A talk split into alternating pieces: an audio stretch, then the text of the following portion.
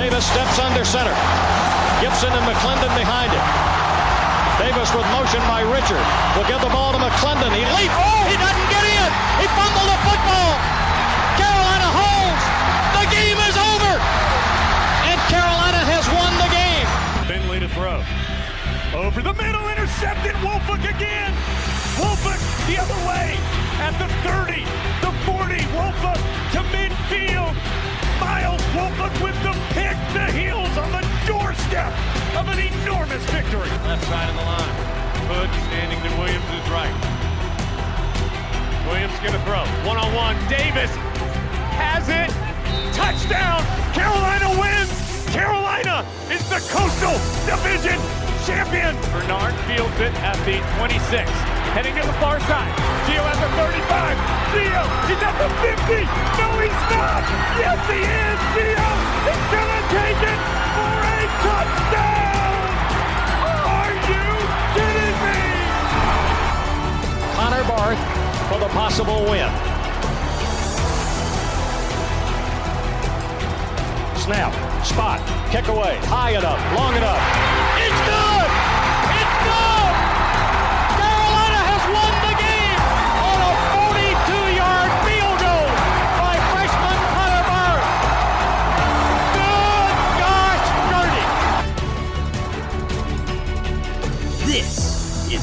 Is Tough Blog. Hey guys, and welcome to another edition of the Heel Tough Blog Podcast. It's Anthony Pagnotta, your host, as always. And today we are joined by the man that writes the College Football Bible, the guy uh, that uh, we turn to just about every year. Unfortunately, we could not turn to him last year with the craziness around COVID 19 and everything that had to be adjusted, but he is back this year with us. It is Phil Steele joining us here on the Heel Tough Blog Podcast. And first of all, Phil, how you doing, man? And uh, how, how crazy was it for you last year having to sort of kind of shift everything that uh, you know you were doing after preparing for you know as long as you do for them to shift the schedule like they did and and end up changing everything around? Yeah, last year was, uh, you know, last April. I, first of all, I went through uh, about six weeks here in the office where it's just me. Nobody, uh, no employees were allowed to come in. Uh, none of my staff were able to come in and work. It was just me toiling away in the office by myself because of the COVID. And then uh, when they finally allowed the staff back, I said, well, I might try to put out a magazine this year. I don't know if I will. But I started talking to the coaches. And when I started talking to the coaches, they got me fired up. They were pretty much, you know what, you put the ball in the field, we're going to play. And so I was fired up, fully ready for a football season. And everybody that asked me, I said, yes, we're playing football this year.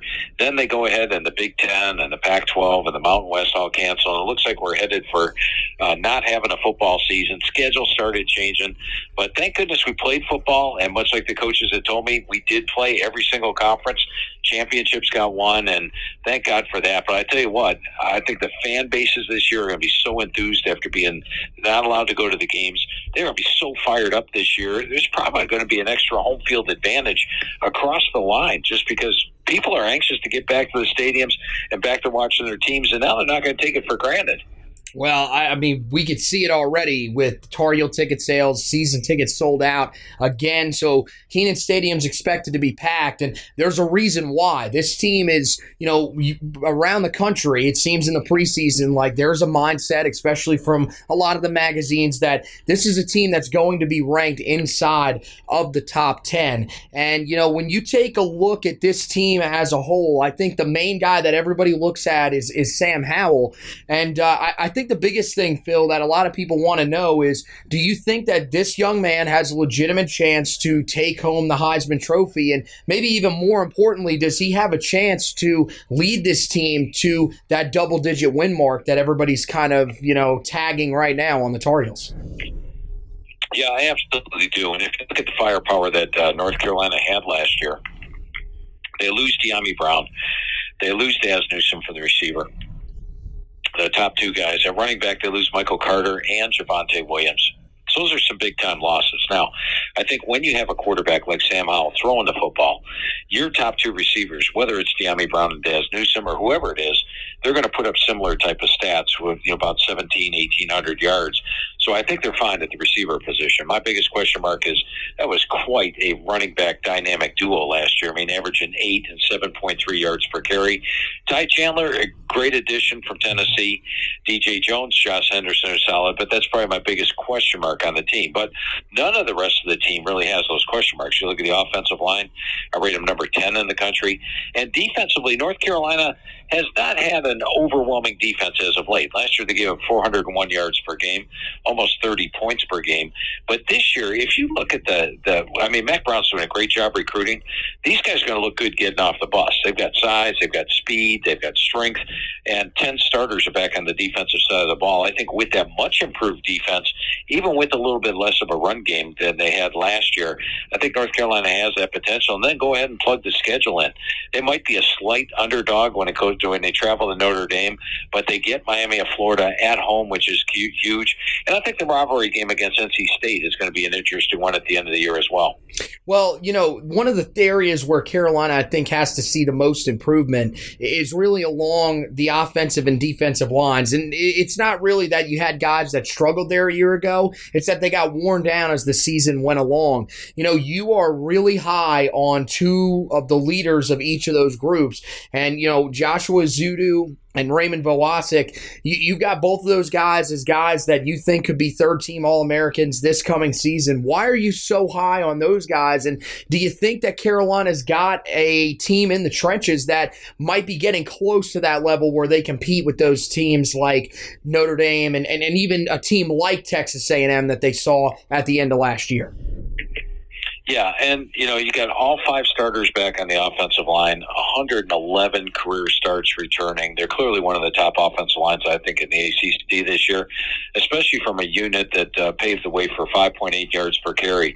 You know, I, I don't think your running backs are as effective without a solid offensive line. So I mm-hmm. do see them as one of the top offensive lines in the country, and have them number 10. And meanwhile, defensively, you take a player like Vohasek. Uh, you know, he's a guy that. Uh, was is probably an NFL guy. He's the only JUCO that uh, Coach Mack Brown has brought in last year. And and what I found, by the way, with JUCOs is generally, you know, when they come in, uh, they're uh, it takes them about a year to, to adapt to the system and then get up to speed.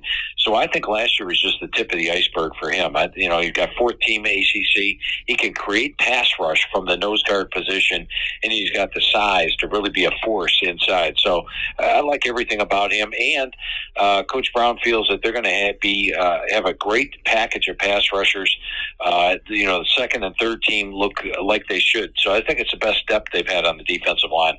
What do you think about the defensive backfield? Because I think that a lot of people look at this unit and think this could be one of the better ones in the ACC, really because of the corners that they have out there. Do you kind of see it that way as well? And and do you think that a guy like Tony Grimes could maybe be someone that uh, could sneak onto some national radars as the year goes along? Yeah, Tony Grimes is a guy that was a true freshman last year and should have been in high school for crying out loud. And uh, he had some outstanding interceptions against Miami. Uh, Kyler McMichael is another guy who could very well be an NFL cornerback. So I, you got to love the two corners. And how about safety? Uh, Trey Morrison. He's a guy that uh, he'll hit you, he'll light you up, uh, and he's he's a winner back there. So I think when you look at those uh, those three, they have the makings of a very good secondary. Then you know you talked a little bit about the schedule. You know they get Miami Miami at home. Uh, you get Florida State at home, but they do have some tough road games on the schedule, including their first game of the season where they have to go on the road to Virginia Tech. And then, of course, later in the year, they have to go on the road to Notre Dame. But when you look at this schedule, you know, what do you think lines up so well for Carolina outside of that game against Miami and would potentially allow them to be able to get to uh, that point that they're trying to reach, which is that 10 11 win mark? Well, I think the first game of the season is vital. Now, right now in Vegas, they're a six and a half point favorite against Virginia Tech. I think it's going to be a tight ball game, though. You got Enter Sandman Friday night. We all know how Virginia Tech is. And last year, Virginia Tech was a team that was missing 20, 25 players per game. But I do favor North Carolina to come out of that one with a tight win. You talked about the Notre Dame game. You know, whereas North Carolina has 18 returning starters coming back, Notre Dame only has nine. So it's a, a much more experienced team. Plus, North Carolina comes into that one off a bye. So I think off a bye, they're capable of handling that one on the road uh, against the Irish. And that's, that's probably the one game all season they might see them as an underdog, but they could easily come out of there with a win due to the situation and the fact they're a much more experienced team. The Pitt game, I'd, I'd be concerned with NC State. Those are a couple games I would rate as toss ups. Mm-hmm. Pitt can be pretty tough at home, and they can knock off the big boys. NC State, very experienced team this year. NC State's got practically everybody back from last year. I think those are going to be two tough tests as well. But, you know, by the slimmest of margins, I've got North Carolina favored in those games, and that's why I think they can get to double digit wins. So if they get to that mark, and really if they get to 11 and 1, I think that's probably the area where some people will look at them as a potential college football playoff bracket buster. You know, where do you look at them as compared to, let's say, a team like Iowa State uh, in terms of teams that could come in and break up the group at the top of, you know, the typical five or six teams that we see in a rotation for the college football playoff year in and year out? Yeah, what I think this year, Anthony, is that uh, if you take a look at the teams that were in the playoff last year, the four teams, mm-hmm. uh, going through and talking to the coaches, almost every coach told me this year, Phil, uh, generally we struggle to get it too deep in the spring. This year we were able to play three teams. Everybody out there has got 15, 16, 17, or like North Carolina, 18 returning starters coming back. Uh, but you go back and look at the four teams that were in the playoff, they're all rather inexperienced. 9, 10, 11 returning starters, all losing their starting quarterback.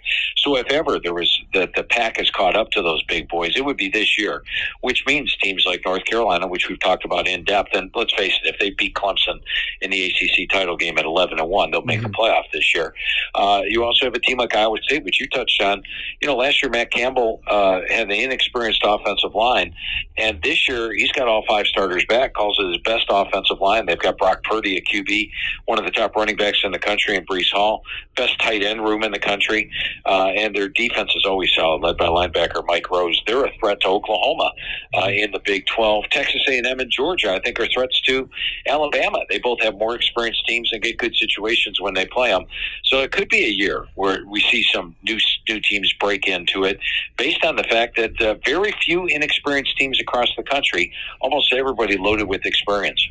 Yeah, well, I, I, it's going to be an exciting year in college football. I feel like you're probably right. There are a lot of teams at the top that lost a lot from a year ago, so we're going to see some new guys that we haven't had to see in big roles yet. That could open the door just a little bit. Either way, uh, to get prepared, guys, go and buy the College Football Bible, as I call it. It's Phil Steele's college football preview each year, uh, and uh, they can find it. Where, where can they find it at? I know Barnes and Noble is one place that has it. There are a couple couple other places, and of course you can get it online. But uh, where are some of those places that people can track it down? I appreciate that, Anthony. Yeah, it's exclusively this year at Barnes and Noble and Books a Million. Now, the one problem we've had is they sell selling out quite quickly of the magazine. It takes them about a week to get it restocked. So if you go to a Barnes and Noble Books a Million, make sure you grab your copy right then and there. 352 pages, like you had 130 different media guides rolled into one, and we give you the same amount of coverage on a team like East Carolina or even Florida International that we do on the big boys, Oklahoma and Alabama. Two full pages, all the information is on the same page. Now, if you do find it sold out at Barnes & Noble and Books A Million, you can go get it online at philsteele.com. That's S-T-E-E-L-E dot com. When you go there, just click on the store, and you'll be able to order the magazines. We ship them out two-day FedEx, so you'll have them in your hands pretty shortly. So your three locations, Barnes & Noble, Books A Million, and philsteele.com. All right. Yeah, I, I am definitely uh, hoping to get mine here soon to get prepared for this college football season, learn a little bit not only about the Tar Heels, but a little bit about everybody else that they will be facing this year. You're the best, Phil. Thanks for stopping by with us, man. Take care. Enjoy the rest of your media rounds and uh, enjoy the upcoming college football season. We'll talk to you next year, buddy, okay? Hey, sounds good, Anthony. Always enjoy talking football with you, my friend. I had a lot of fun today. All right. Thanks, Phil. All right, so there is Phil Steele. Make sure you guys head over philsteele.com. As he mentioned, Books a Million, Barnes & Noble, all those places uh, you can get your copy. Uh, and uh, he's one of the more most accurate guys out there. He gives you that breakdown. It's really true. I, I got it a few years ago. Absolutely loved it. And uh, definitely going to be trying to track that one down this year. So uh, make sure you guys check that out. Uh, and, you know, we've had a bunch of interviews over the offseason. You guys can go check those out on the podcast stream. And then uh, the best place, uh, you know, to check out everything, heeltoughblog.com. You can check out all the other editions of the podcast that we've been doing as well. We've got recruiting stuff that we've been going through. I got a Bryson Jennings commitment recap up there for you guys, a commitment breakdown, I should say, uh, for you guys there. Me and Zach Hubbard on that one. Uh, make sure you guys go and check that out. Uh, we have some other great stuff uh, up there as well. Me and Josh have been doing our position previews on the podcast side of things too, so make sure you guys check that out uh, for everything that you need to know about the Tar Heels uh, roster coming into the season. We're going in depth, looking at each position group this year and years past. We've really just done it offense defense, and special teams. But this year, it's been a huge success doing all the different position groups, and you guys have done a great job of, you know, put, not only you know listening to it, but watching it on YouTube, on uh, YouTube, Facebook, um, and everything like that. So we really do appreciate that. Best place to make sure that if you're one of our watchers, you can watch the podcast is on the Facebook page where you are watching this waveform right now. Uh, if you're a listener, you want to do it that way as well, or even if you're a listener listener and just want to uh, you know give us a little bit of support and also get you know the articles and and have the podcast right on your timeline on Facebook. Make sure you like and follow the Facebook page for us. We would greatly appreciate that. And uh, also, you know, the website. That's the best place to check everything out. As I mentioned, you've got uh, you know, the football side of stuff with the podcast. You've also got the football articles that are up there. So we've got the position previews uh, on that side of things as well. A little more in depth than even the podcast that we're doing, which we go pretty in depth in that one too. But we go even more in depth with the articles. So make sure that you're looking at those, checking those out. Uh, also, uh, you know, up there we've got the recruiting stuff, a little bit more in depth on that stuff as well. Uh, the podcast we go pretty in depth uh, when we land guys, everything like that. But we got you covered uh, pretty much, you know, all the time on the recruiting side of things. If everything, anything major is going on for you, it's over on the website uh, for, and, and you can check that out. We've got, of course, coming up some big time articles. They will also be podcasts when we do the bowl predictions for the 2021 season, the breakout players for the 2021 season. We are really excited to do those once again this year for you guys on both sides of things. So a ton of stuff going up on the website and on the multiple platforms for you. And then on the basketball side of things, uh, we've had you covered on you know Jalen Washington's commitment. That was a big one for Carolina to get that five-star big man out of the state of Indiana. Carolina landed a transfer commitment from Dawson Garcia. We had you covered with that as well. Josh has been doing all of the writing stuff for you to cover all of that, and then I've been joining him to do some of the podcast stuff that we've been doing on those topics as well. And and Josh is also putting, you know, a, a, lot of time and effort into, you know, the stuff that he's doing to try to commemorate the career of Roy Williams. And uh, I think it's great that he's doing that. I think, uh, you know, the podcasts that he's come up with have been great as well. So we've got, you know, some, uh, we've got uh, for sure one podcast edition already up. That's the top five wins against Duke in the Roy Williams era. Uh, so make sure you guys go back and check out that podcast. He's also going to be putting all these different articles up uh, to talk about some of the top five moments uh, from the Roy Williams era, different lists, everything like that. So make sure that you guys check all of that stuff out on the website, Heel Tough Blog com. Also, lastly, before we get out of here, make sure that you go over to Twitter, follow us on Twitter, uh, me at HTB Anthony. You can also check out uh, Josh's Twitter on there at HTB Josh, and then the uh, official Heel Tough blog Twitter page is at Heel Tough Blog on Twitter. So that wraps it up for this edition of the podcast. Want to thank Phil Steele for stopping by with us. Want to thank you guys for listening, and as always, go Tar Heels.